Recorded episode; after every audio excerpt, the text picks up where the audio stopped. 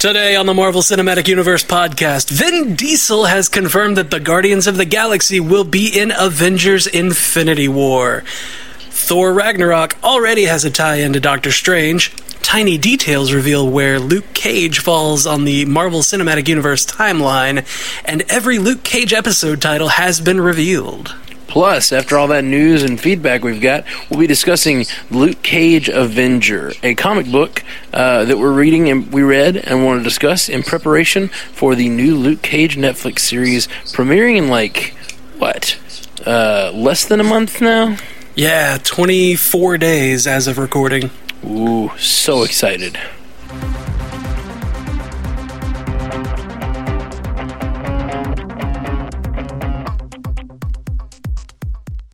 Welcome to the Marvel Cinematic Universe podcast. My name is Matt Carroll. And I'm Jeff Randall. What's going on, Jeff Randall? Man, I just got back from Dragon Con. I am so jealous. You should be. It was fun. I am so tired, though. yeah. Did you, uh, did you hear about um, Charles getting me in on uh, panel? Oh, no, I didn't. I got to, or well, I was kind of roped into. No, I got to. I, it was fun. I got to speak on the panel. That's awesome. Um, what was the panel? Podcasting, past, present, and future is what it was called. Nice. Um, I was like, "Am I? Am I the future? Is that what I'm doing here? yeah, am I the future? Will I be? that what I'm- Will I be a podcast one day? like, is that why I'm roped into this?" And like, come One to day- find out, I was the only one that was part of a genre podcast, Oh, nice. and um, I had.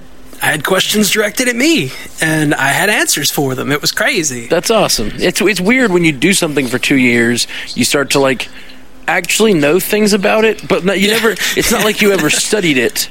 You just know things. Yeah. It's it's real weird when I get in a conversation. Um, but I, I, I, I do music full time for a living. I've been doing it for about six years now, like without a you know a side job or whatever. Just do music, and so but it's it's so it's so in a vacuum, and like then when, when people finally like pierce that and start asking me questions, I have like so many opinions that I didn't realize I had. Yeah, that was the weird thing. Like when uh, when somebody was like, or when somebody asked, like, what do you do on weeks? Like, if you're in a genre podcast and and you don't have something new content wise, like I was the first one to speak up. I was just like, uh, panic first, and then like scrape the bottom of the barrel as far as news, and then figure something out as far as Yeah. content.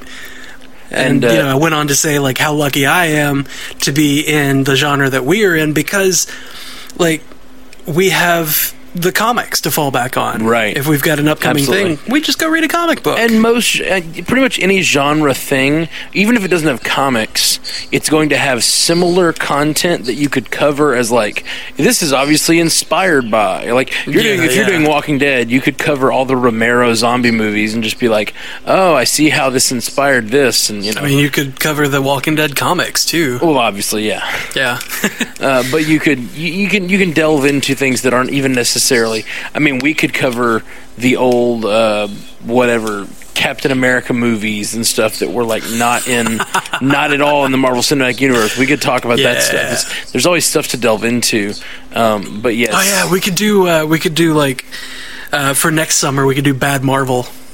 ooh, Just the bad Marvel movies, like the the '90s Fantastic Four movie that never got yeah. revealed. Depending on what's happening, If we can um, find it.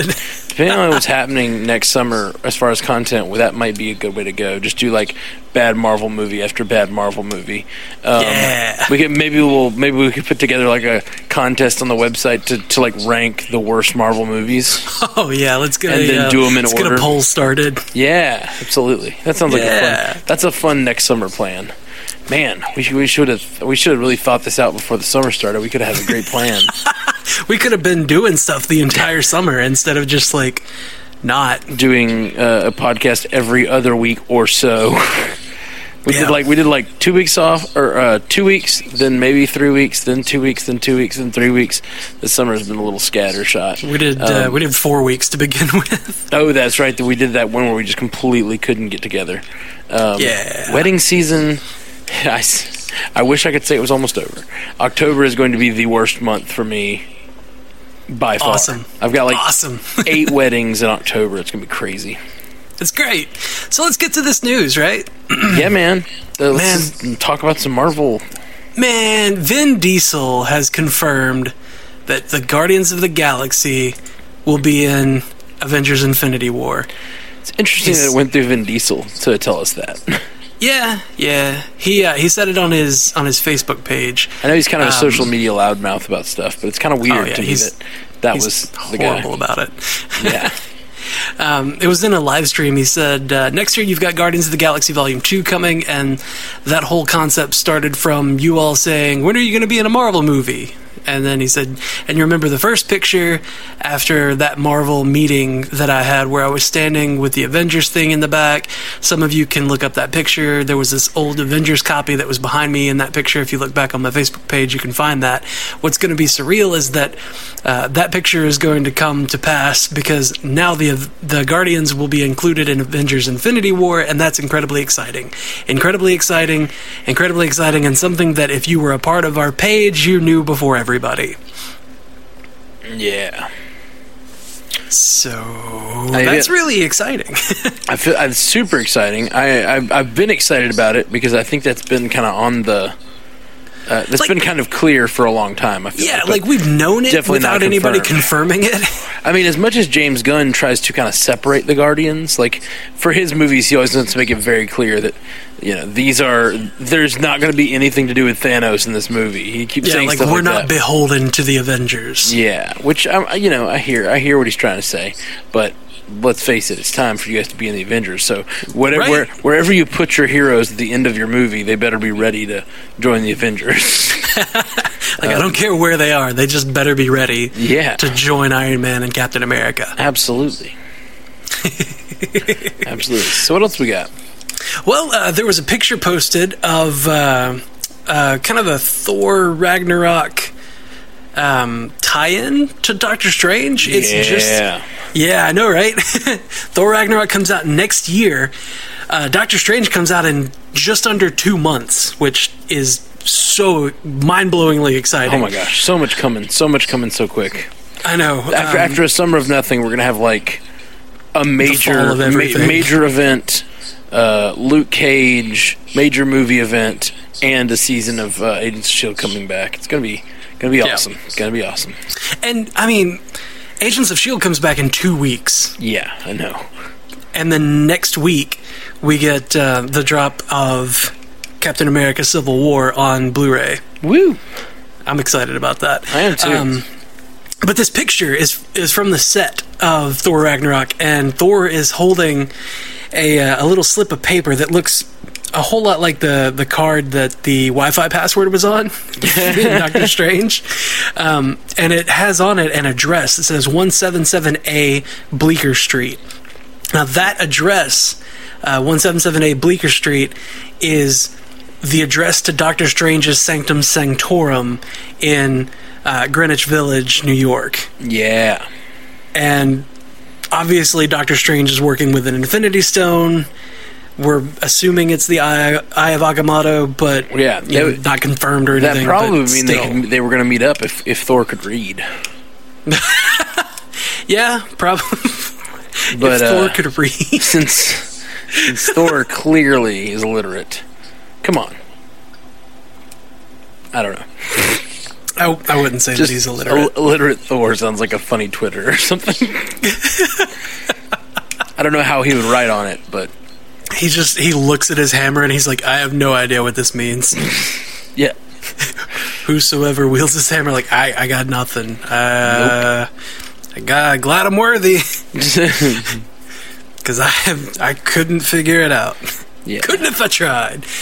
Oh man, but so that that's gonna be like there's we're uncertain if that's gonna be like a. a a post-credit scene, stinger, mid-credit Right. scene, whatever. I but bet it's not. I mean, I think they're going to be building pretty hard, Uh, based on where what Thor was doing in Avengers two. Um, I have a feeling they're going to be building pretty hard toward the the Infinity War and Thor Ragnarok. Oh yeah, they have to be.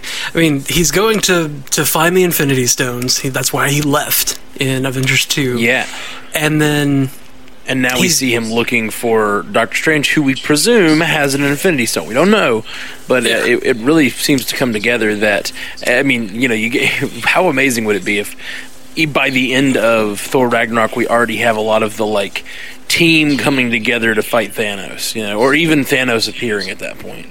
Um, re- I really could see like, or, or, or another Thanos henchman. You know, we had Ronan uh, running around in Guardians. What if another one of Thanos' henchmen are like doing whatever to try to uh, to try to get this going? And and, and we know uh, Loki has a personal relationship with Thanos, which hasn't really been touched on since since Avengers One. But like, Yeah. how do we know that Lo- we, Loki basically worked for Thanos in Avengers One? Um, how do we know that uh, Loki still doesn't have either fear of Thanos or uh, or knowledge about Thanos that we don't that Yeah, some Thor like lasting know? connection. yeah, Well, oh man, there's uh, there's also other set photos that have come out. Um, I'll put these in the photo stream for this episode, but um, one of which, one of these set photos was like a crazy grizzled looking uh, Anthony Hopkins, like dressed as a hobo. Oh, Odin, really? Like Odin hobo on the streets. nice. That sounds And- amazing. Yeah, I know. It sounds like a really good like fish out of water back to Thor one, but even funnier because he's like uh, the it, like not only is he a Asgard an Asgardian on Earth, but he's like the king of Asgard. He's like the Asgardian. Yeah, he's like the king produced reduced to a pauper on Earth. yeah. That's- God, that, how oh, how the mighty have fallen. exactly. That'd be that'd be a really fun. Like, what if that's Scene. where he? That's where. What if that's where he is after Loki like deposed him Yeah, at the end of? absolutely.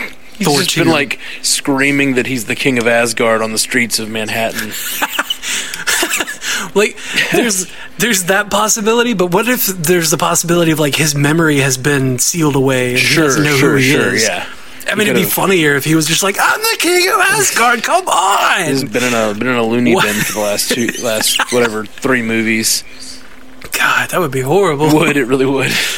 Like, what if we just see him in the background in Luke Cage? He's just walking past, like, I'm the king of Asgard! And, like, nobody pays him any attention. Oh, God, that would be. That would be funny. Um, other set photos, though, have come out where you see uh, Chris Hemsworth as Thor and Tom Hiddleston as Loki, uh, like sitting in front of a newsstand, and there's like there's articles behind it where they're saying like the uh, Loki has returned. You know, the the villain has been spotted. Is Thor back? Like then there's uh, some sort of cosplayer. Just there's a lot of stuff that's starting to come out as far as set photos for this movie, and they're just they're tying it into everything, and I'm getting. I'm, I'm feeling the hype train. That is so. So those uh, t- newspaper articles, those are in. Those are from the movie. Like those are background. Yeah, there's a background in that uh, in that set photo. Oh, that sounds awesome. Just see like if I can find it. I want to link the it to you. the idea that not only is Loki back, but the world would recognize him, of course, because he was this like, you know, tried to destroy the world. Yeah, he was a Yeah. figurehead of this invasion force. Um, so of course they'd know who he was.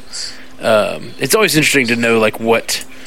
Uh, what the populace knows about what's going on. It's always really interesting to me yeah. to, to, to see that. Well, that helps cool. to that helps to better flesh out the world Oh, and yeah. like and build the the background of everything because like that's one of the main things that we love about the Netflix series is that New York is a character itself. Oh yeah, for sure.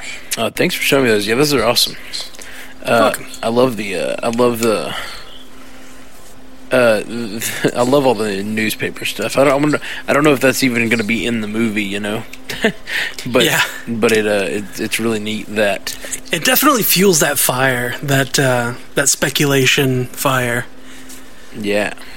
And What is going on in the actual world? What do people think about what these heroes are doing? You know.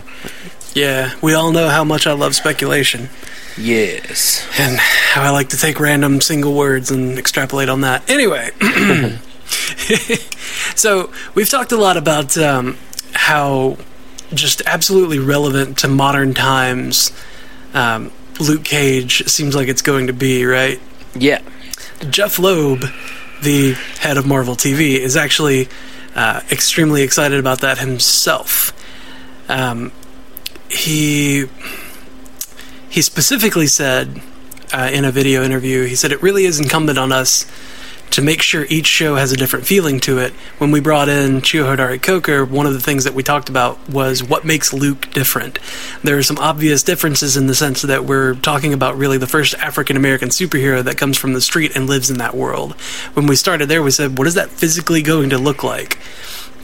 So that I mean they they looked really hard into the practicality of shooting in Harlem because they really wanted Harlem because it's got such such flavor and such character just in the city itself, and that's that's how they're helping to make.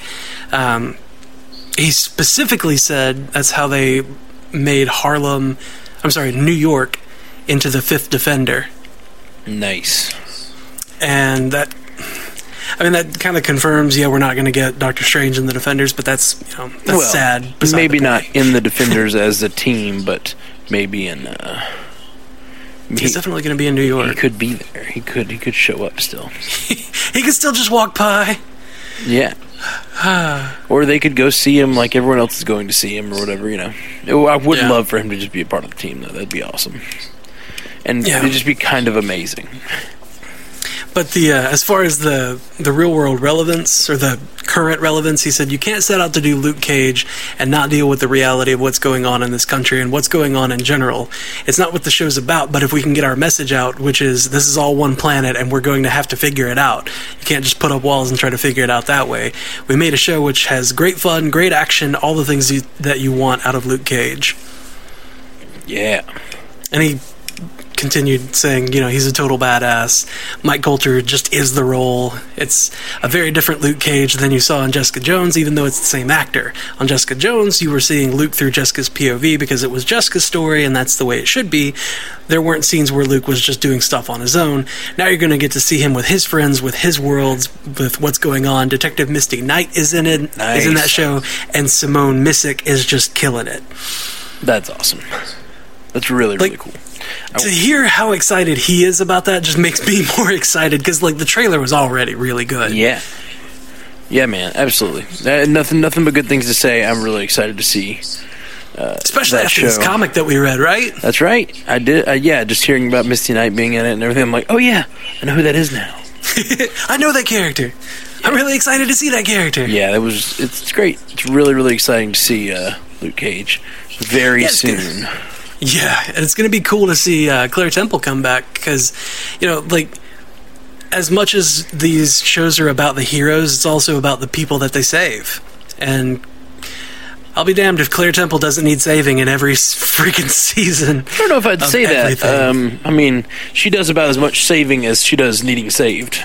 That's that's fair. Okay, that, that I will give it that because um, Matt Murdock definitely needs it. yeah, he, he he's she saved Matt Murdock more up. times than Matt Murdock I mean, saved she her. saved Luke yeah, for sure.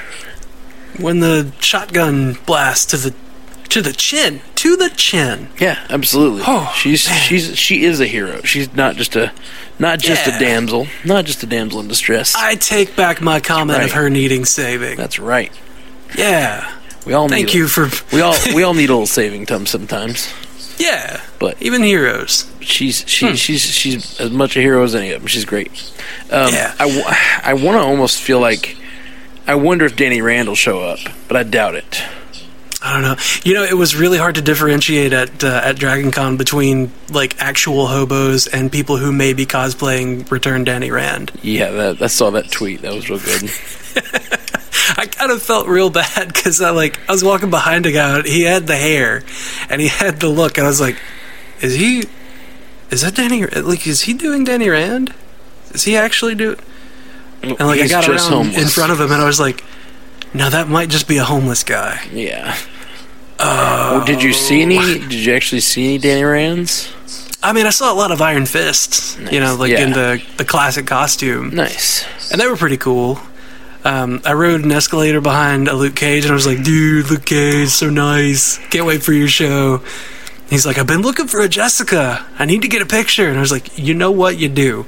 And I saw one Thursday, but I haven't seen one since. And you know, I would think that Jessica Jones would be a much more uh, readily cosplayed character with the ca- you know the costume just being so easy. Yeah, well, well, it's so easy. Leather jacket and splash some blood on it. It's so easy, but it's also may not be as recognizable. You might just be like, "Oh, that girl's wearing a leather jacket." no, I assume that every girl with black hair and a leather jacket is going to be cosplaying Jessica Jones. yeah, that that might be another issue of like, "Oh no, you're just a person." Sorry. oh no, you're just a hobo. It's it's. I think that's happened to me on Halloween before, where I've been like, "Huh, "I love your costume. You look just like blah blah blah," and they're like, uh, "I'm not wear. I'm not dressed up." oh, Oh. sorry. Uh, well, you look just like Urkel. I'm sorry. I uh, just assumed. About that. My bad. so, um, but yeah, what I was getting at here is that as Claire Temple was, or sorry, yeah, Claire Temple, Rosario Dawson, um, as she was the connective tissue between Daredevil to Jessica Jones, she's also going to be the connective tissue for Luke Cage, and she'll be. Um, or she'll be part of the connective tissue. I mean, obviously Luke Cage was in Jessica Jones, but Yeah. uh, she's kind of where we discover where the timeline is for Luke Cage versus the rest of it. Um, Well, I would assume if she meets Luke Cage, it'll have to be after Jessica Jones. I would assume. you you would think so, but like specifically at least, sure, Um, sure. because Charlie Cox said in a uh, in an interview, he said one thing that I thought was really cool is that in the second season of Daredevil, we had a scene together. Uh, he's talking about with um, Rosario. Dawson. And Yeah. He said we had a scene together, and in the storyline, we hadn't seen each other for a long time, and it takes place at the hospital. Uh, she had a cut in her eyebrow, so I was like, "What's that?" Apparently, it has nothing to do with our world, but it's part of Luke Cage. The timeline had been thought through and worked out so that whatever's going on in Luke Cage, which we don't know, I don't know, somehow at some point during that show, the next day she's in the hospital talking to me. Oh, that's awesome. Okay, Yeah. I gotcha. So it's Yeah. not something we know yet, but it's something that was in. It's something that we've seen already, but we don't know when it happens so yet. Luke and Cage. Basically, it. we now know that Luke Cage season one is going to be concurrent with Daredevil season two, which is really cool. yeah. That's awesome. Yeah. that's really really rad. So there's no like, okay, now Daredevil's gonna take out a bad guy, and then Luke Cage is gonna take out a bad guy, and then it's been like three years since Daredevil's taken out a bad guy, so now he's just gonna show up in the Defenders. No, it's like it's all running at the same time. Yeah, I mean that, that that leaves open possibilities for anything that happened in Daredevil to affect Luke Cage. Like if if Daredevil's Yeah. having this big battle with the hand on kind of like the rooftops, Luke Cage's down in the like down in the you know the slums and the crack houses, like dealing with drug dealers and shit. Like just awesome. Just like, Yep. I'd love to see like a a hand soldier just like flip over Luke Cage's head while he's like down there dealing with his his kind of crime that he deals with. You know, like just awesome. Well, they're, who they're knows? gonna be the in. Punisher could easily show up. Oh yeah, oh yeah, easily. I mean, I think what they're trying to get at is that the Punisher was doing other stuff at the time that uh, Luke Cage season one is happening because you know it's kind of along with Daredevil season two, but still, the the things happening at the same time like that, like Punisher goes away for a little bit and kind of disappears. Like it could happen. There's so much open for all of it. Oh Yeah, so it's too cool. much. I can't So handle cool. it. I can't handle it. Oh wait. Rosario Dawson also had something to say in that interview. Um, the way that the way that they sign her for all of these episodes is kind of um, crazy. Oh yeah, She said, I've been signing on every year just on its own. I've had a different sort of experience where I really don't know. And then when I do sign up, I sign on for episodes, but they don't tell me which shows. So I have no idea. I'm just sort of working and have this question mark for the entire year, which is when are they going to call me? And for what? And how is it going to show up? what I do, I come in pretty late, so I won't get those first couple episodes. That happened with the second season of Daredevil. When I came on, they didn't send me any of the previous episodes, so I suddenly just came in in the middle of all this insanity, and they're like, "You'll watch it at the premiere with the rest of us." My character's a little standalone in that sense. Huh. So she's just kind of like thrown into it, just like go, no backstory. yeah, man. The night nurse, you know, she when they need to call her, they call her, and she's Yeah. there. Yeah. I like it. I mean, we saw her save Danny Rand in that comic. Yeah, we did. Oh, Man, it's tying into I'm everything. sure she's. I'm sure it, it'll be easy. It seems like he's going to be in the hospital or a mental ward or something uh, when he gets back. So uh, I'm, I'm sure. I'm sure it won't be hard to sneak Rosario Dawson in there somewhere. Yeah. Um. Uh, it's. I wonder where she's going to show up in Luke Cage. I don't know, but the uh, full episode list or the names of all of the episodes are have been revealed. They are available online. You want me to run through? them Yeah, let's hear what the episodes are called. All right, I know man. they're all NWA songs, right? Uh, they're actually they are. Let's see. Every episode title is from a record performed by the hip hop legends Gang Starr, Okay. Which apparently had been part of Cheo Hodari Coker's plan all along. Right, right. And I- For some reason, I thought we it was had- NWA that we said last week. Or Yeah, we had uh, we had said Wu Tang at one point. Oh, That really? was what was reported at at some point. It was all Wu Tang Wu Tang songs, but oh, okay, uh, gotcha. it is definitely hip hop music. But Right, right, right. we were just misdirected. It's okay. And we're sorry, everybody, for continuing that misdirection. Anyway, full episode list for Luke Cage Season 1 is Moment of Truth, Code of the Streets, Who's Gonna Take the Weight, Step in the Arena, Just to Get a Rep, Suckers Need Bodyguards, Manifest, Blowing Up the Spot, DWYCK, Take It Personal, now You're Mine, Solilo- uh, Soliloquy of Chaos, and You Know My Steez. Nice. We should uh, give each of those a listen when we do our um, Oh yeah, when we do our when we do our we should listen to it and cast. talk about how it plays into the to the episode. Yeah, because that'd be a lot of fun. yeah, yeah, I'm excited for that. Probably mostly just the name ties into the episode, but still, it's kind of Nah, man. Cool. There's a discussion in this video. What is it? Hold on. It's a, a series of videos promoting the show. It's the first one. Um, there's there's a discussion in the video about the speed of hip hop and how it meshes with Luke Cage's encounters in the show. So there is a um, kind of a flow to it to go along with the music. musics, yeah, sure. Oh man, Very cool. that's gonna be good. God, this show is gonna be so good. sorry, sorry. I'm okay. I'm okay. I'm calm now. So, uh, last real bit of news, if it's even news, um, Jeph Loeb is he's talkative these days, especially with Agents of Shield coming back. Um, he's recently talking in an interview about how Agents of Shield moving to a later spot is going to give it a little bit more edge, and uh, has called it his favorite Marvel TV show. Interesting. Yeah, he um he said people ask me all the time what's my favorite show of all the shows that we do. He said I really do have a very special place for Shield.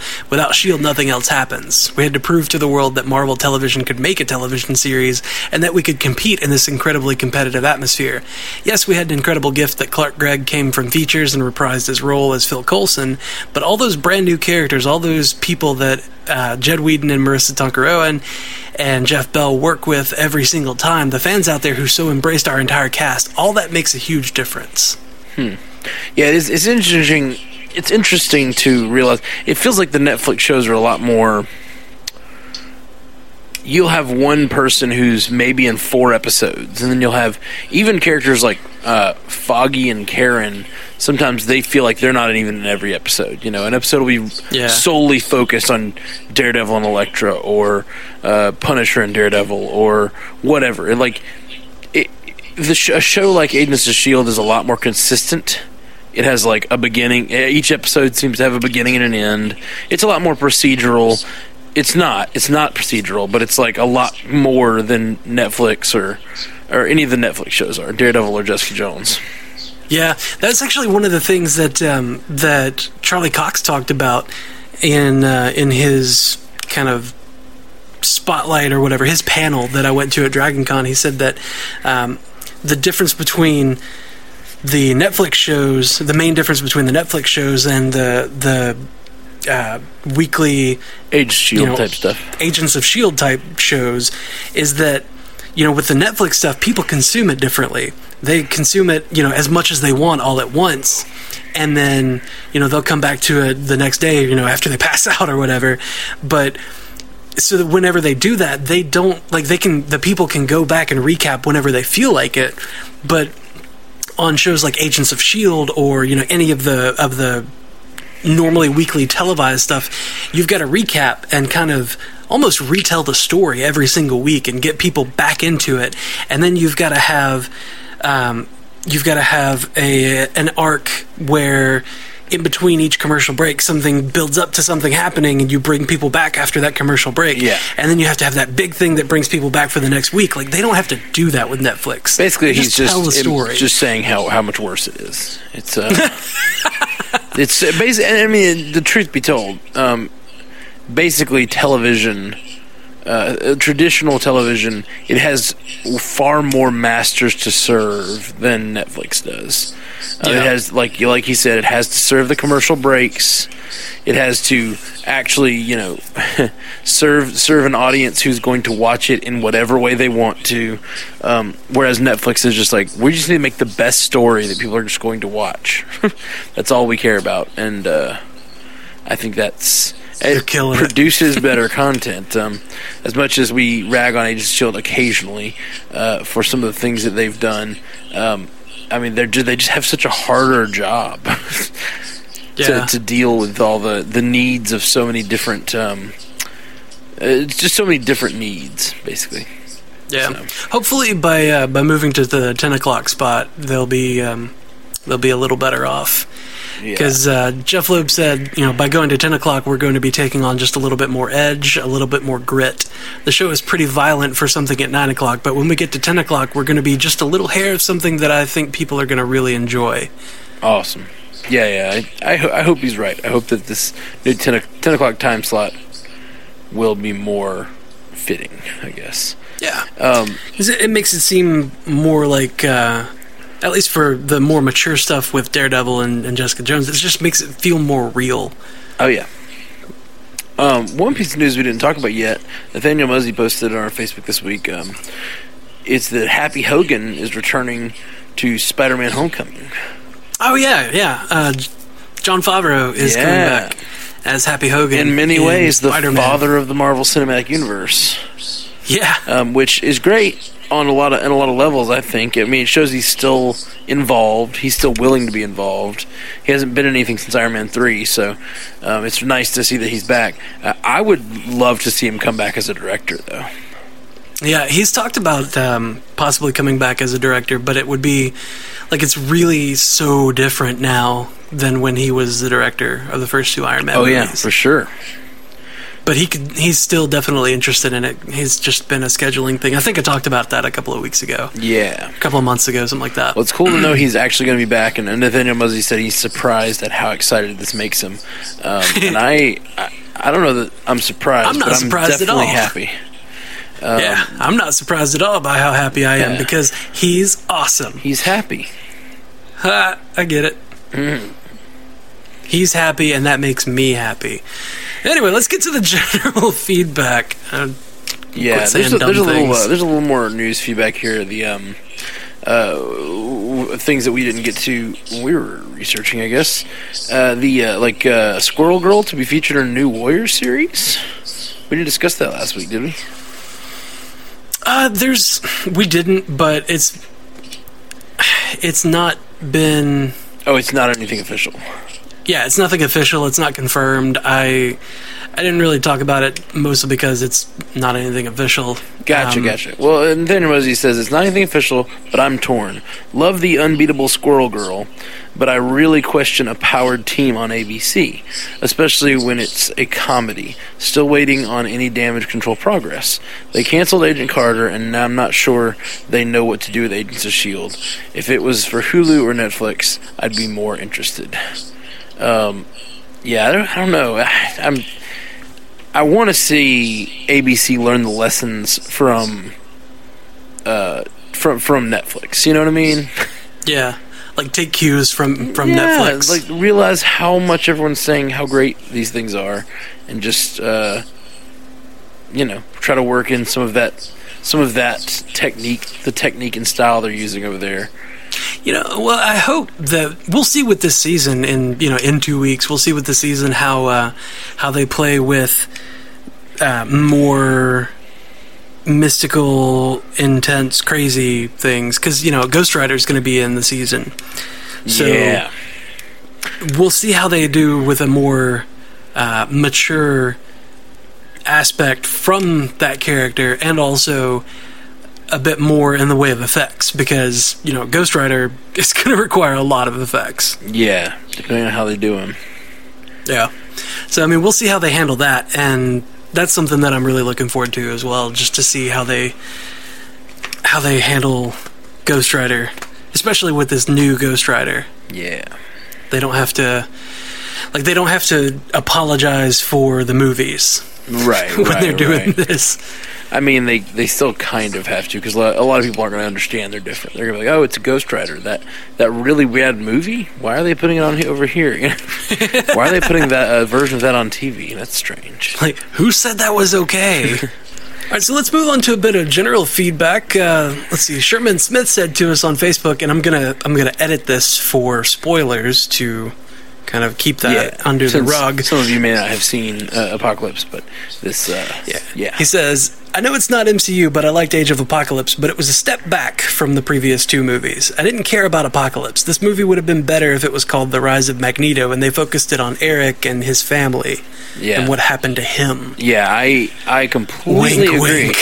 After after he's after uh, Sherman wrote this, I was just like, he is so right. Especially with the way these movies have been so far. You had First Class is about this. It's really about Magneto and Professor X's relationship, and then the next one is about Magneto and Professor X's relationship, and them being kind of pulling back and forth between with uh, with Mystique in the middle, and then this one could have been him really turning to the dark side. You know what I mean? Like Yeah. this could have been like a real episode three type moment. Okay, maybe that's a bad example, Yeah. but no, no, it seemed fitting because, you know, not. Like not everybody liked it No, as much It's, it's, as it's actually a wonderful analogy um, because it's like you had you had three X Men movies, and then you went back in time and told the the other three X Men movies. And if you had ended that with with a character who you knew would eventually go bad, really going bad, it really would have been like a straight up interesting some interesting correlations between Star Wars and the X Men movies. Um, like a very very mirror mirror kind of thing. Um, uh, I can't watch those the same ever again. yeah, yeah. Uh, but the it would have been great, and no, instead Eric's just still the wishy washy. Like I feel like he's never really. I mean, he does evil things, especially in the in the in the in the the, the first three movies um, from from the from the early two thousands. But um, I don't know these new movies. They're trying to humanize him so much that he never really turns into Magneto. You know. Yeah. I want to I want to see a character that I do identify with and I really can see things from his perspective but him really become a villain that would have been compelling and instead they still like walked the line between oh he's Wait, he could be a bad guy. which I'm okay I'm I'm okay with him being like having some redeemable qualities but let him I mean yeah he did he did Let him be Magneto. yeah he didn't yeah he they didn't I don't think I don't think they really let him be Magneto in this movie um Yeah. he definitely does some bad stuff but uh could have could have been could have been better could have been better for sure Yeah. especially if he'd been Uh, the focus of the movie and not Apocalypse because I don't I agree with I agree with Sherman Apocalypse just didn't matter I didn't care didn't matter. didn't care about him at all Yeah. All right, so uh, let's see. Next up, Denef said to us on Twitter at MCUcast, Lorelei from season one of S.H.I.E.L.D. in Ragnarok would be a good way to show it's all connected, quote unquote. Sif was bringing her to Odin slash Loki at the time. yeah that would be great Yeah, she was. even if she even if she's like a background character or something Yeah, like you completely forget that. You know what was it? Episode eight was the one that tied in with uh, with Thor: The Dark World, and at the end of that, Odin was replaced by Loki, and then you've got Yes Men that was what like episode 15, something like that, 15, 16, 17, Yeah. somewhere in that range. Like, yeah. Yeah. Huh. So so by the time Didn't she gets returned, Loki is already on the throne. Suppose Yeah. you know supposedly. So um, yeah. Hmm. It's interesting that she gets returned, to, and I remember thinking that when when when the episode he's like, "I'm t- got to go back to Odin." Like, like, "Oh yeah, that's not Odin," but but you you go ahead and do that. You go ahead and do that, but that's not Odin. Yeah, He doesn't look like him. okay. Uh, Levi said to us on Twitter, at MCUcast, Vision mentioned on Civil War that one day he hopes to control the mind gem. So do you think that will come into play when Thanos has it? That's a very interesting question.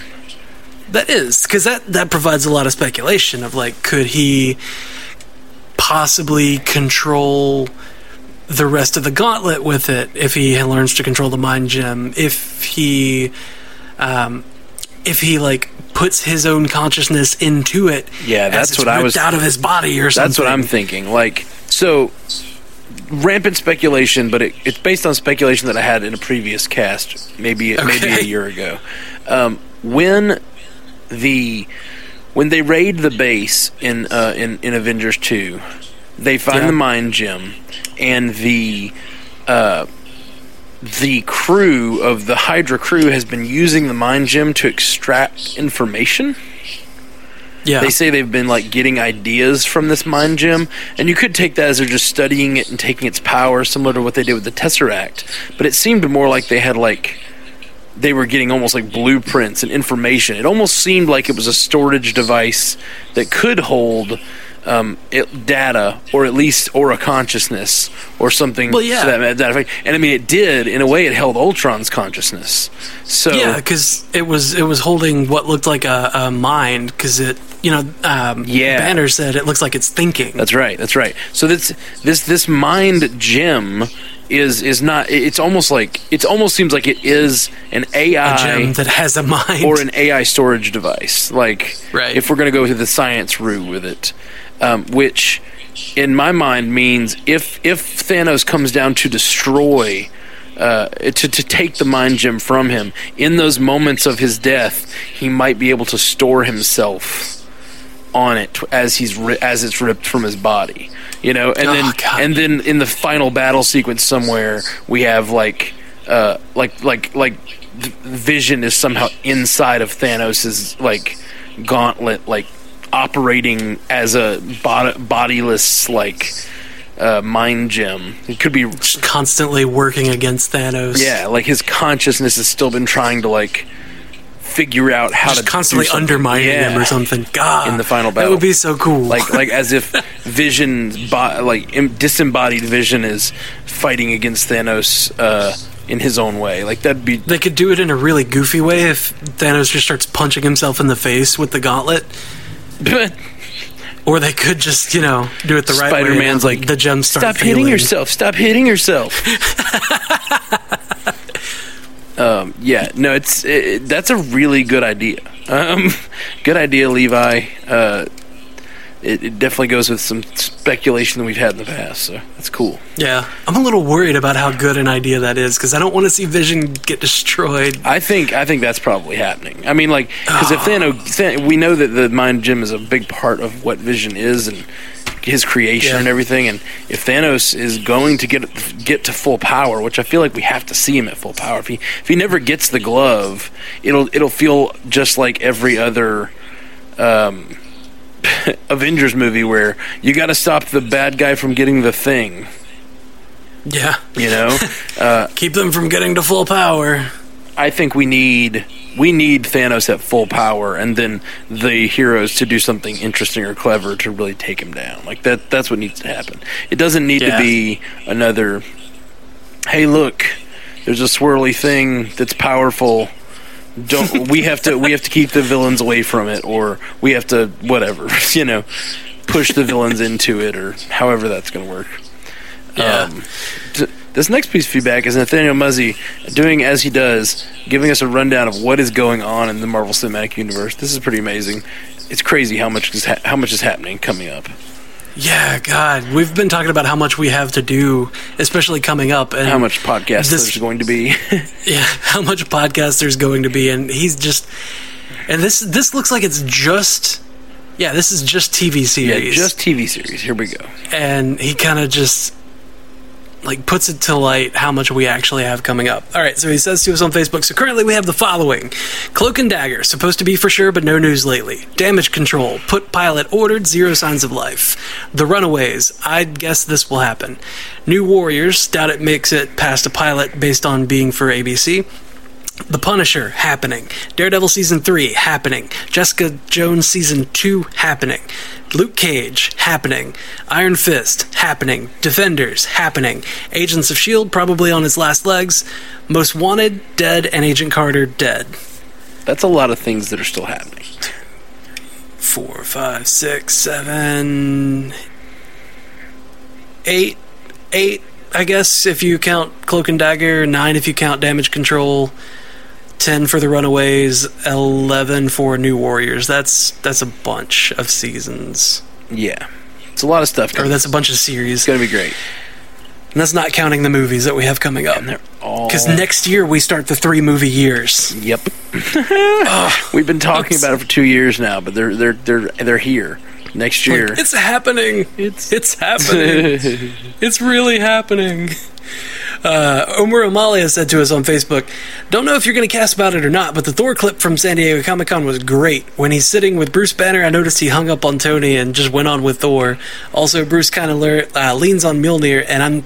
I'm certain it budged, but we're not taking this clip seriously, are we? Right. I'm planning to keep the t-shirt per episode going again for Luke Cage and maybe retroactively design past episodes. Any episode in particular you'd like that I missed? Any MCU related content is game. Peace and love, guys. Nice. Uh, yeah, that San Diego Comic Con clip was great. Did you get a chance to see it? Yeah, I did. Um, that was basically where Thor was during Civil War. Yeah.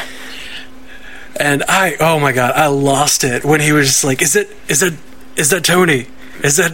Tell him, tell him to call me." And then like he says he he tried to call, but he's like, "No, I don't have a phone. Tell tell him to send a Raven." I just, I I died when he said to send a Raven. Yeah, I super good. could not. I don't. Uh, to answer his question, I don't take that seriously. I don't think that was in the cinematic universe. Uh, I think it was No, just it's a, not canon. Just a skit. But uh, it says canon as. Uh, have you seen the um, SNL skit where? Um, oh gosh, Thor is in. Thor is the host that week. Gosh, Hemsworth. Chris Hemsworth is the host that week, and they actually have him as Thor being interviewed on the street.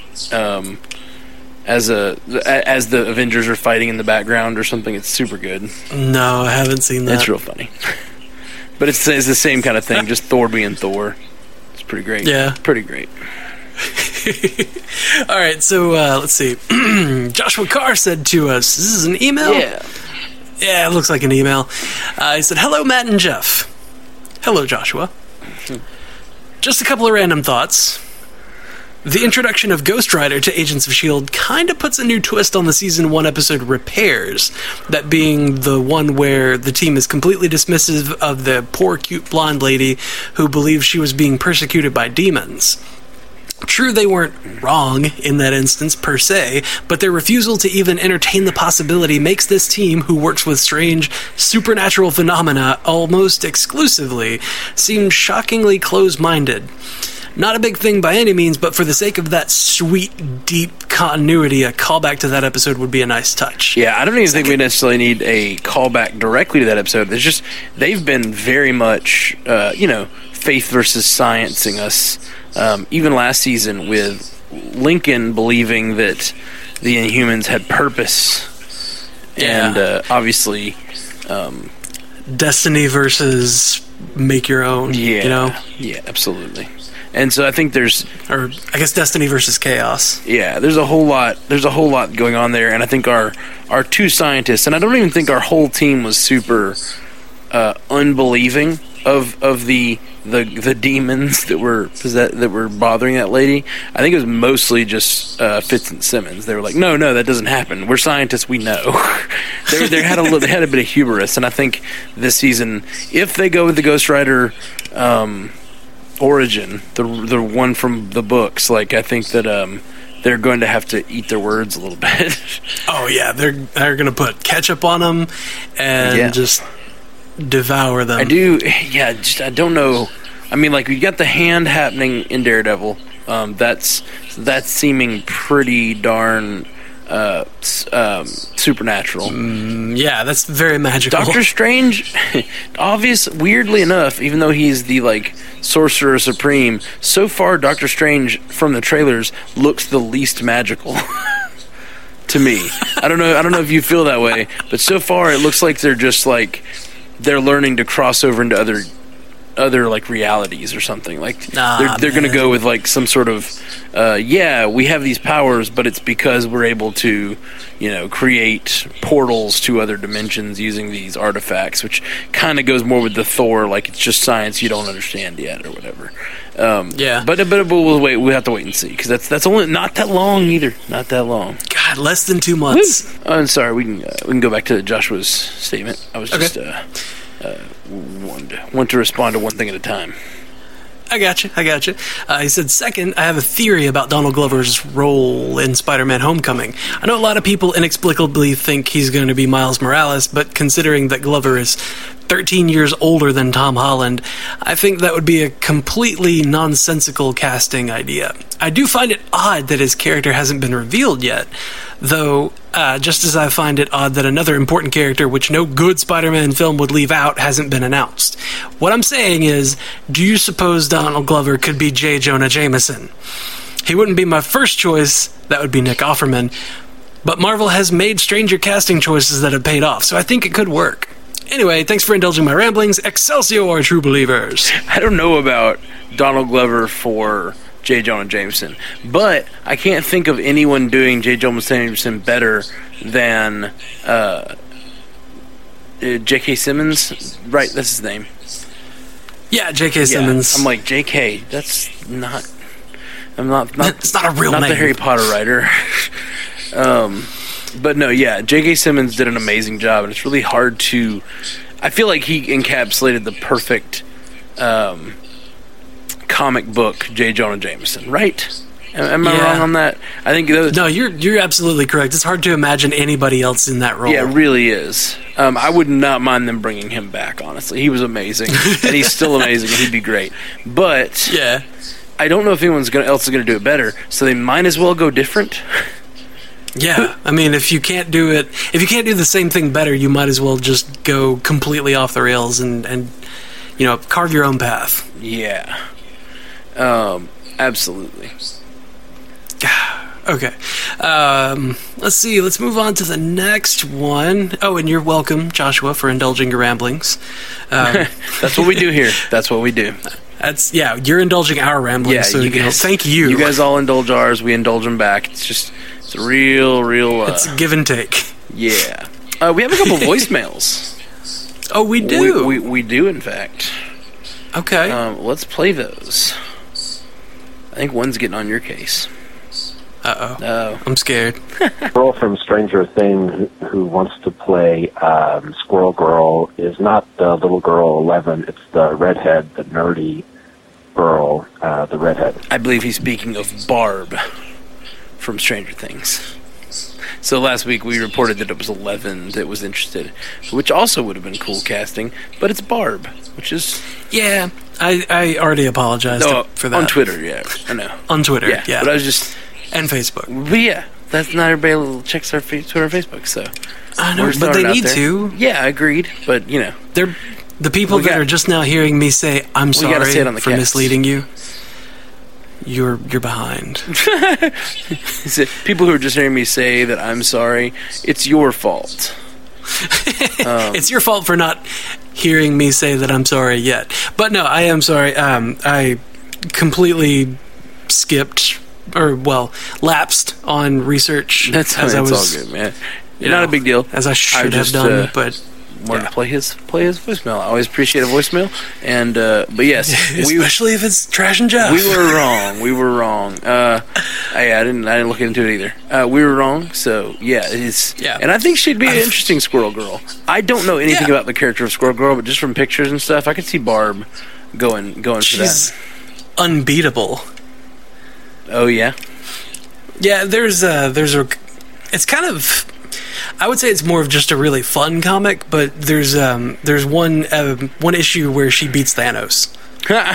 like she beats the crap out of Thanos just on a whim. Someone posted a Squirrel Girl uh, a shot, fr- and they, they left the thing on Twitter. Uh, it was Brandon on Twitter says, also at MCUcast, just found this great little Easter egg in Squirrel Girl number one, and I love this picture. It's um, Oh, yeah. it's from Squirrel Girl number one, and there's a bar called Bar on Zemo. Baron Zemo. Bar on Zemo, like Zemo's a street, um, but Yeah. it's Baron. It's obviously a, a, reference to Baron. Obviously, Zemo. it's Baron Zemo. Yeah, that's that's super good. It's just like in the background while action's going on in front or whatever. You just see Oh yeah. you just see bar on Zemo. It's super nice. Let's see. Nice job, Squirrel Girl One writers. Um, You got it. You you nailed did it. it. You did it. You did a good joke. Uh, and here's our here's another voicemail we've got uh, from uh, Matthew. Hi, um, uh, my name's Matthew Reeves, and I live in Florida, and it's my first time listening to it, and it was about the Infinity War um, news, and uh, oh, it sounds great. Um, can't wait for it. Uh, you guys are doing a great job. Keep up the great work. Um, great, great, great podcast. Um, that's all. Bye. Well, thank you so much, Matthew. We appreciate that. Yes, Uh, thank you, thank Matthew. you for listening. We're glad you're a new listener, and uh, yeah, if any, the, the best way you guys can help out the cast, we love, uh, we love to hear from you guys, and the best, the best way is to help us grow the community. If you like the cast, share us on Facebook or Twitter, or like us in whatever app you you use, because uh, that's how more people find us, and it's awesome to have people listening. Spread the word. Thank you so much for listening, and uh, yeah, thank you, Matthew. Thank you, everybody. Uh, all right. I'm kind of surprised that you weren't like, "Hey, Matthew, great name." Yeah, that is a good name. It is a good name. uh, Brandon uh, on Twitter did a watch of uh, Iron Man 2 the other night and sent us a bunch of uh, Iron Man 2 tweets, which was a little random, but I liked it. And- and- Well, I you know I did live tweets while I was watching um, the Captain America stuff in prep for Civil War. yeah. I, I, I, can dig it. So let's see. He said uh, tonight's classic at Marvel movie selection: Iron Man Two. Classic is a relative term. We'll be tweeting thoughts to at MCUcast. I like it. Uh, then next one he said, at MCUcast, I appreciate that they bring Rhodes into Iron Man 2 so soon to get the recast out of the way. That, that's such a great moment when they bring the recast, bring him in to recast him because he actually says he walks on screen and says, "Listen, I'm here. Just get over it." Yeah, it's I'm here. It's me. Deal with it. Yeah. or yeah, get It's over so it. good. It's super meta. It's such a super meta line, but like absolutely necessary. I would think. Yeah, Or well, it's just like screw you guys. We're gonna re- we have to recast. Just get over it. it's pretty great. and it works out for the best. Yeah, absolutely. I think. Uh, che- I mean, Cheadle's just awesome. Oh yeah. Yeah. I, I really liked the first Rhodes as well. Um, Terrence, Terrence, Terrence Howard, Howard. was was Yeah. great, but uh, but uh, yeah, he doesn't really hold a candle to Don Cheadle in my mind. True, truth be told. fair. Truth be told. All right, so uh, Brandon later said at MCUcast, biggest takeaway from Iron Man 2 is how drastic Tony's character development is after the events in The Avengers, and Tony's health mattered more to me than Vanko as the villain. That is the Marvel way. Uh, Yeah. the hero always just matters more than the villain. right? I mean, that's what everyone Yeah. complains about it being a problem. I don't consider it a problem necessarily. Just I mean, that's the way comics are supposed to be, or how superheroes are supposed to be. Yeah, I I guess. Uh, yeah, I feel like for for for the, you know, all of the uh, Batman movies, most except for maybe Batman Begins, are about the villains. They're like, hey, we all know who Batman is. He he's this cool leather wearing crime fighter uh, now, or rubber wearing whatever whatever floats your respective bat boats. Uh, but bat notes. okay, yeah, but I'm digging it. But uh, it's really like that movie. The first Batman, 1988, is about the Joker. It's like it's the Joker's story, and you're having to. Batman's this established guy, and the next movie is about the Penguin and Catwoman. And the next movie is is very they, they're very villain focused films. And Marvel decided to go a different way with it. They decided to tell a hero's journey, you know, which Well, there's also the fact that like everybody knows who Batman is. Absolutely. Like he's the most one of the mo- yeah, he's one of the more popular sorry, one of the most popular comic book characters ever, but he's got the best rogues gallery out of any comic book. See, and I think that's a problem for the Batman movies thus far is that they have so focused on the villains because he has such a great rogues gallery. They get like it's like they're being distracted by the shiny things instead of telling like Yeah. instead of telling a hero's journey like classic Joseph Campbell style like hero's journey shit. They're like, hey, you know what we could do? Lots of clown stuff.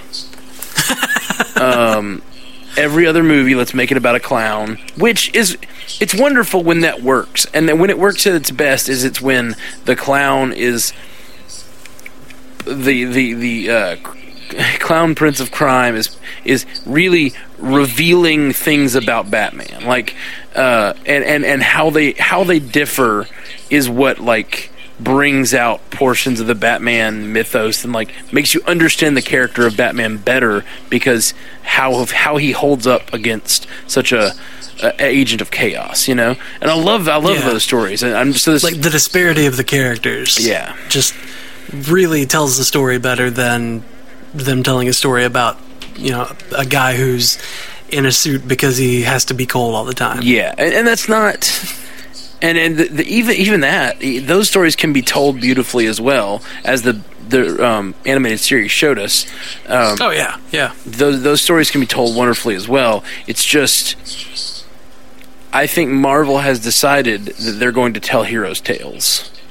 Yeah. At least so far. Um, and make them fun. yeah, absolutely. not that not that 1988 Batman's not fun. I mean, Prince is all in that movie with like.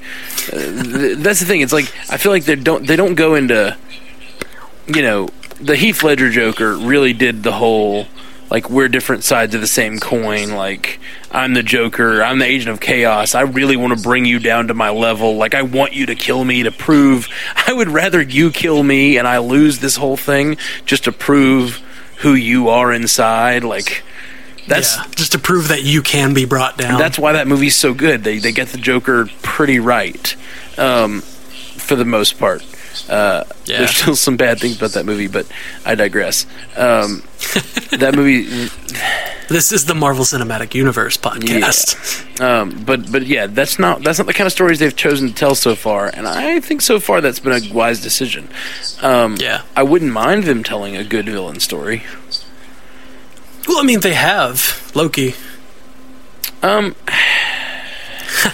It's mostly been that fans latched onto Loki and Marvel responded. Sure, sure. And I don't even know that I would say that he's been a good villain story. He's kind of, he's more of an anti-hero so far.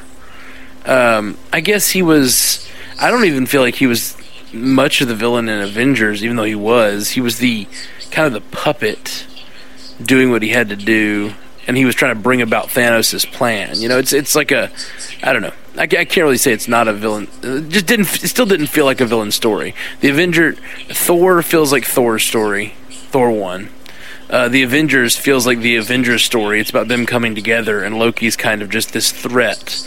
Um, and uh, in Thor two, he's in it, but he's very much an anti-hero. Like I think Thor Yeah. two is very much the response like you're talking about. It's the response to the fans loving loving Loki. They're like, "Well, let's make him. We can't change his character completely, but we want to have him on the boat with Thor as long as possible."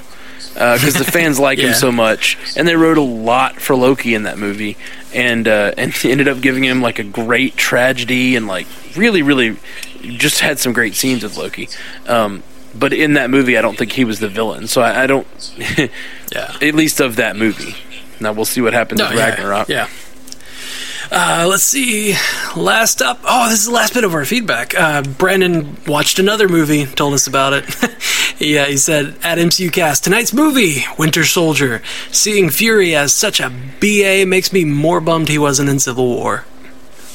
Yeah. Well, you know, Samuel L. has he's got contractual obligations, and his contract is coming close to being up, and he wants he wants to resign. He wants to to you know re up on it, but has not quite gotten around to that talk with Marvel yet, as he has said in an interview.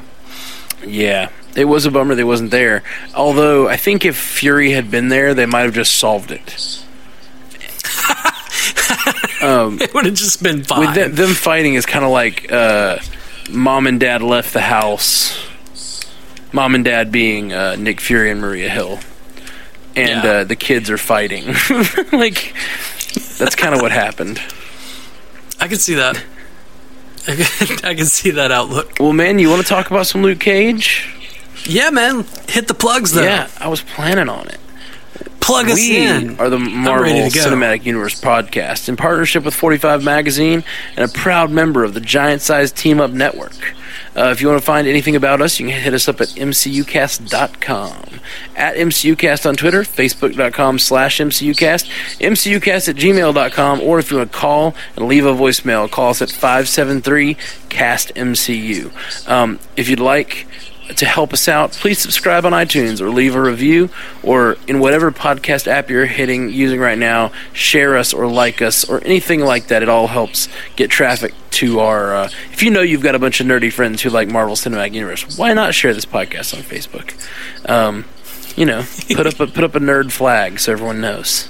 Um, yeah, throw the nerd flare. yeah. See, I have I always call it my secret nerd flag. My band is called uh, Matt Carroll and the Browncoats Oh yeah. because I love uh, Firefly, and people that love Firefly are called browncoats. Uh, Yep. And so it's Matt Carroll and the Browncoats, and m- to most people it just sounds like a band name, but uh, Some people who wear brown. about every fifteenth person is like, "Wait, uh, browncoats? Does that mean? Are you talking about Firefly?" And I'm like, "Yes, secret nerd flag worked. we're f- we're we're friends now." We're friends now forever. Don't you ever leave me. and hey, guys, if you're looking for another podcast similar to ours, but uh, about the DC universe, check out DC on Screen. They're our buddies, part of the network, and uh, Dave has been my friend since uh, we were six. So, Since you were a wee so lad. we have uh, lots of similarities. And if you like listening to me talk, you might like listening to him talk. Um, Now, uh, before we go past the review or past the talking about where to review is, I did want to mention one great iTunes review um, Oh, awesome. that I saw recently from uh, Rogue Maestro or Maestro. Anyway, uh, the title of it is "My Go-To After Any MCU Viewing." Uh, it says, "When I'm listening to this podcast, it feels like I'm hanging in a bar with two close friends. This is the podcast I look for after any MCU movie or TV show." Aw, You know what? We are very close friends with you. That's super sweet. I like that. That's exactly what I want this to feel like. It's just we're not experts on anything except for we watch we watch all of the Marvel Cinematic Universe and discuss. And so, you know, we're not And then I remember all of it. what now? I said, and then I remember all of it. you try to remember all of it. I don't even try. I do my best. yeah. We're really good at finding that deep, hot continuity. Yeah. And that, when we say it like that, that's where the bar part comes in. Yeah. Gotta We're just dirty old men. Anyway. right. Gotta meet some ladies. So, So if we're if this is if this is a bar and we're all chatting as friends, uh, where are the ladies? Where are the ladies at? who's my wingman? if, if hey ladies, uh, hit us up on Twitter or Facebook at uh, MCUcast or MCUcast. Uh, sorry, thank you. It, you didn't. You, you. I feel like you're not listening to me, Jeff, because you're. You, there, was, no laughter at all, and I just started to feel all real awkward about my joke. No, I was just going to throw in some, like, what's up, Noel?" That's Because I know that she's one of our frequent female um, feedbackers. That's right, and and I think we we we we talked at her like that a while back too. So it's Oh yeah, fun. yeah. It's a little throwback there. little throwback to ourselves. But yeah, no, anyway. God, we're too self-referential. Uh, So let's talk about Luke Cage Avenger. yeah, let's do it. Luke Cage Avenger. Recent comic came out last month. Luke Cage It's Avenger. a, it's a collection um, of older comics, we should say. It's yeah, not recent it's, as you know- new con- new content, but it's Well, yeah, it's it's a recent trade thing. It's to get everybody excited about the series. Come yeah. on. It's a it's a nice way of getting to know the series, getting to know who Luke Cage is and what his stories are like. Um, it was pretty cool, and it, it's interesting. Um, I guess they wanted to tell a modern story. I think a, a lot of his earlier stuff from I guess seventies or eighties. I'm not sure when he began. Um, Uh, Seventy-seven is when he that started. That stuff seems a little dated now, and probably Oh, yeah. it's dated and probably racially uncomfortable. Um, so they went with uh, modern telling of stories, and one of the the major through line of the comic book is him going to Philadelphia and dealing with problems like he used to is kind of the, the way it's it's couched like um, one of his friends is in trouble and he's he's now lived a life where he's he's no longer a street level hero he's been an avenger but yeah, he's now an Avenger. the way they wanted to tell Oh. who Luke Cage is is I misspoke just a minute Oh, ago. I'm I'm, sorry. sorry. It was June seventy-two, okay not seventy seven. okay cool yeah I thought I thought My it was the seven I thought it was securely in the seventies um, Yeah. very like black exploitation sort of uh, Oh, yeah. thing Right in the middle of it. Yeah. So, um, So he's no longer the street level hero, but he goes to Philadelphia to do street level hero stuff, even though he's an Avenger and people know him. But it seems like in the comic, people in Philadelphia didn't know him. Like they were shooting at him, and he's like, "You, you know that, you know who I am, right? Like, yeah. serious right Like, now? people shooting at me, they don't even bother anymore. like that doesn't even sting anymore." So it was an interesting way for them to go back and tell a young, almost like a this is what Luke Cage used to be like, without actually retelling any of the old like '70s comic books that are probably yeah, racially. even though they did in the they last did, they did, they did have one. Uh, was just one book in there that was actually an older, older comic book. But you know what? That one, that one helped me with uh, with Marvel versus DC trivia Oh yeah. at Dragon Con. Ha! Nice. What did what did, what was the uh, Wasn't even Luke Cage related. what was the question? I'm I'm curious. The question was: This is the um, this is the alter ego of Moon Knight when he's a cab driver, Nice. and it was Jake Lockley. That's right. That's right. Yeah, that that was that was fun. It was like a, it was a comic from I guess the 70s, maybe 80s, and it had Spider-Man, Daredevil, um, Iron Fist. Was Iron Fist in that one? Yeah, Iron Fist was in there. Uh, Iron Fist, um, Moon Knight. Uh, it was just a, just a lot of fun. Luke Cage, of course. Um, a lot of fun to see like where these characters really kind of came from. You know. yeah, it was like Defenders plus Spider Man Yeah. because Moon Knight was in the Defenders at one point. Oh, neat. and um, you know it was it's it's different because Moon Knight is very much mystical and and mystical magical uh, based on like ancient Egyptian stuff, ancient Egyptian um, what is the word mythology, and kind of bringing that to the to the modern day, but like in a very interesting and, and new way. I just I I'm glad that they put him in there, but like it was also kind of out of nowhere. And if you hadn't read anything about Mark Spector before, you were just like, "Who is this? Who does he fly?" Yeah, I didn't. They didn't. They didn't do much to explain who he was. It was just like, and I, I know, I've, I've, I was mostly only heard of Moon Knight in like games and things. I've never actually read any Moon Knight, so it was. If if it hadn't been for like, uh, Marvel Legendary, I probably wouldn't have really known much about Moon Knight at all. um, or or Yeah, Marvel uh, fighting game on my phone or whatever. Yeah.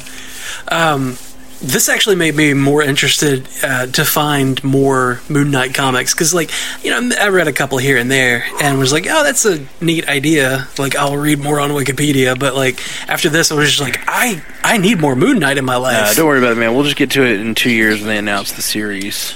right. At this rate, We'll just throw down then. It'll be fine. so, in this comic, we get a whole lot of Luke Cage by himself. We also get some uh, some him talking with Iron Fist, like you know, some some interaction between them. But it's mostly just Luke Cage by himself, and what really what really stood out to me as far as like what it, it called to um, as far as current MCU events is the Civil War. Like the the Accords are out. The Accords are a thing now, and Luke Cage is going to have to deal with that, and he had to deal with that a lot in in the comic that we read because there was that one point where, like, as soon as midnight hit and the uh, the Superhero Registration Act was was put into effect, his apartment was raided, and he just he fought his way out, and like. If Luke Cage has to do that and deal with that kind of consequence while also being street level hero cleaning up Harlem, like yeah. That's going to add such a, a crazy dimension to this series. I'm very interested to see what they really get into from the superhero uh, registration act or whatever, which is not the registration act, but the Sokovia Accords. Um, so Yeah. it's more to do with the Avengers or whatnot, but it's um, it's interesting. I mean, we saw in Agents of Shield that there's supposed to be, you know, more to it. Sure, sure, for, sure, you know, absolutely. all It's enhanced individuals. It's just uh, don't know what they're going to do with the Netflix shows. So yeah. And we saw in uh, in the first, like the first one in this Luke Cage Avenger book, um, was an origin. It was Luke Cage origin story. Um, just kind of, it seemed like it was a recap from his point of view, like him telling a story as if you know somebody's sitting on the couch with him and he's just talking about how he got there. And um, what I'm what I'm kind of interested, or what what the imagery in that one called to, or uh, called back to, I guess, as far as as I remember, is that he and um, Willis Stryker were fighting in the street, and you know he tied him up with adamantium chains or whatever. So obviously they can't have adamantium chains, but um, he and Willis were fighting in the street in the comic, and we've seen uh, set photos from Luke Cage of him and Stryker fighting in the street That's awesome. with a bunch of people around. So like that's gonna happen. We're gonna get to see that. that's pretty great. It's pretty great. Um, overall, I really like this comic book. It was uh, even better than the Iron Fist stuff we listened. Uh, for me, anyway, it was even better than the Iron Fist stuff we read a couple weeks ago. Um, and those were already good and kind of modern and and and oh, kept my kept my interest a lot more. Um, but Yeah. this was this was really really modern and oh, and also even though the, even the, even the one from the seventies was like really quite good and interesting, and uh, it had the Purple Man in it, which was awesome. It did have the Purple Man in it, and it made me sad for that character in Jessica Jones. Um, it wasn't, you know, it, in the comic, mostly because it, because it was so dated. It wasn't as cool as David Tennant. You know? I don't know, man. I kind of yes, uh, obviously David Tennant brought some greatness to that role, but uh, reading it, I was like, you know what, this character isn't all that different. Um, it Yeah, really it didn't yeah. it didn't feel inconsistent with David Tennant's character to me. I was obviously a little bit uh, watered down, but I mean, he was just Yeah. like like picks up a woman and just like forces her to leave her man and follow him. Like it was real. Uh, it was very much the Purple Man. I like I liked it. Yeah. And I think he just like throws her out when he's done with her. You know, yeah, he uh, he forces her to kiss him, and he's like, "You call that a kiss? Get out of here!" That's right. He's like, God, it's no fun anymore having complete domination over everybody. Uh, it sucks. And apparently, the only person that can that can withstand him Daredevil in this. is Daredevil, but also Wilson Fisk. But like he talks about how Daredevil is the only one that can stand up to him, and I was like, come on, I want to see that interaction. Come on. You you mean on screen? You mean you mean the, Yeah. absolutely. Like I want to see that in the Netflix MCU verse, whatever. I want to see it. I want to see it on screen with David Tennant and Charlie Cox. I wonder if that. I wonder if that's even true in that universe. I don't know, but I want to see it happen. I would. I would love to see Tennant back as the Purple Man. I really am sad that it doesn't seem like that's going to happen. yeah. Um, Hey, but you know, death. There is no such thing. it is true. It is true. They, I mean, they said that. Oh yeah. Yeah, maybe, maybe they'll put him in the in the vase.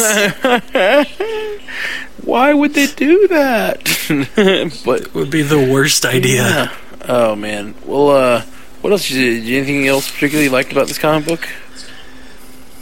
I like. Well, we don't normally talk about the art style, mostly because it's not relevant to you know how it's going to end up in the MCU. and and, and, it, and it changes throughout these books because they're all different. You know. Yeah, because they're all different Yeah. artists. I, I wanted to mention the the art style between the first couple of books and like the middle two. I think were like vastly different. For the, sure. The one in the middle two was, I don't know. It felt grittier. It felt more. Um, like it, it, it, it evoked more of a street level gangster feel, you know? Yeah. like that that gritty art style. And I liked that it did that. It was just it was very off putting from the first couple where, you know, you've got Luke Cage Avenger talking about Civil War, fighting his way out of the city, and and Captain America and Falcon and um, Bucky showing up to help him. Like there's a lot Yeah. a lot of difference. Yeah, that was uh, it was real neat to see him him and Jessica Jones interacting with like the the big Avengers, you know. Yeah, and they have a kid. Yeah. like they have a kid together and that's that's that's one of the big things also is that you know we knew that they got together in the comics eventually but it's it's kind of I don't know. It's it's different to have it just kind of put back in your face. Like, yes, they do get together. They get married. They have a they have a kid, and then they've also got to deal with all these grown up, really big Avengers things. Right. Yeah. Yeah, man. There's so much that this world has going on now. I'm just I'm really excited to see where they go with it. Yeah. Me too. Me too. Really, really cool. Really cool book. It makes me excited for Luke Cage, which we will be back to talk about in two weeks. Like the actual thing. No, like 24 Well- days. 24 days, sorry. Yeah, two weeks is going to be the uh, the start of Agents of Shield, Yeah. Where we'll get back uh, we'll get back on the season premiere of that. Are we going to wait until then to do another episode? I think we are. Okay, so we're we're, going this will be our last summer break week. last summer break week. Um, I'll probably drop an extra sode about the um, DVD. all of the, the the DVD add-ons, the extra deleted scenes and whatnot, um, which there are already some of out. And yeah, I've I'm seen a, I've seen a little watching bit of it. I saw the one with uh, Natasha Romanov and uh, Black Panther discussing um, discussing his his going into that battle or whatever. Oh yeah, That was yeah. pretty great. Pretty great. So, yeah, in two weeks we're going to have our season premiere episode, and then uh, a week later we'll have the next episode, and then that next Friday on the 30th, we're going straight into Luke Cage real hard. Yep. Yep. We're, we'll be right here with you guys for so much uh, Marvel, so much marveling that we're going to be doing at all of these. More Marvel than you can shake a stick at. Yeah, I mean, you can probably shake a stick at it. That's I don't think anything about the amount of television and movies they're producing prevents you from stick shaking of whatever of whatever stick shaking. whatever type you enjoy. You know, whatever stick you want to wave, you can do it. I believe in Yeah, you. but it's not very nice to do. He's blind, and waving him around is kind of a dick move. Oh, I get it. Yeah, Stick like from Daredevil. yeah, it was a it was a it's a really real bad, pun. All right, well. Until next time, true believers.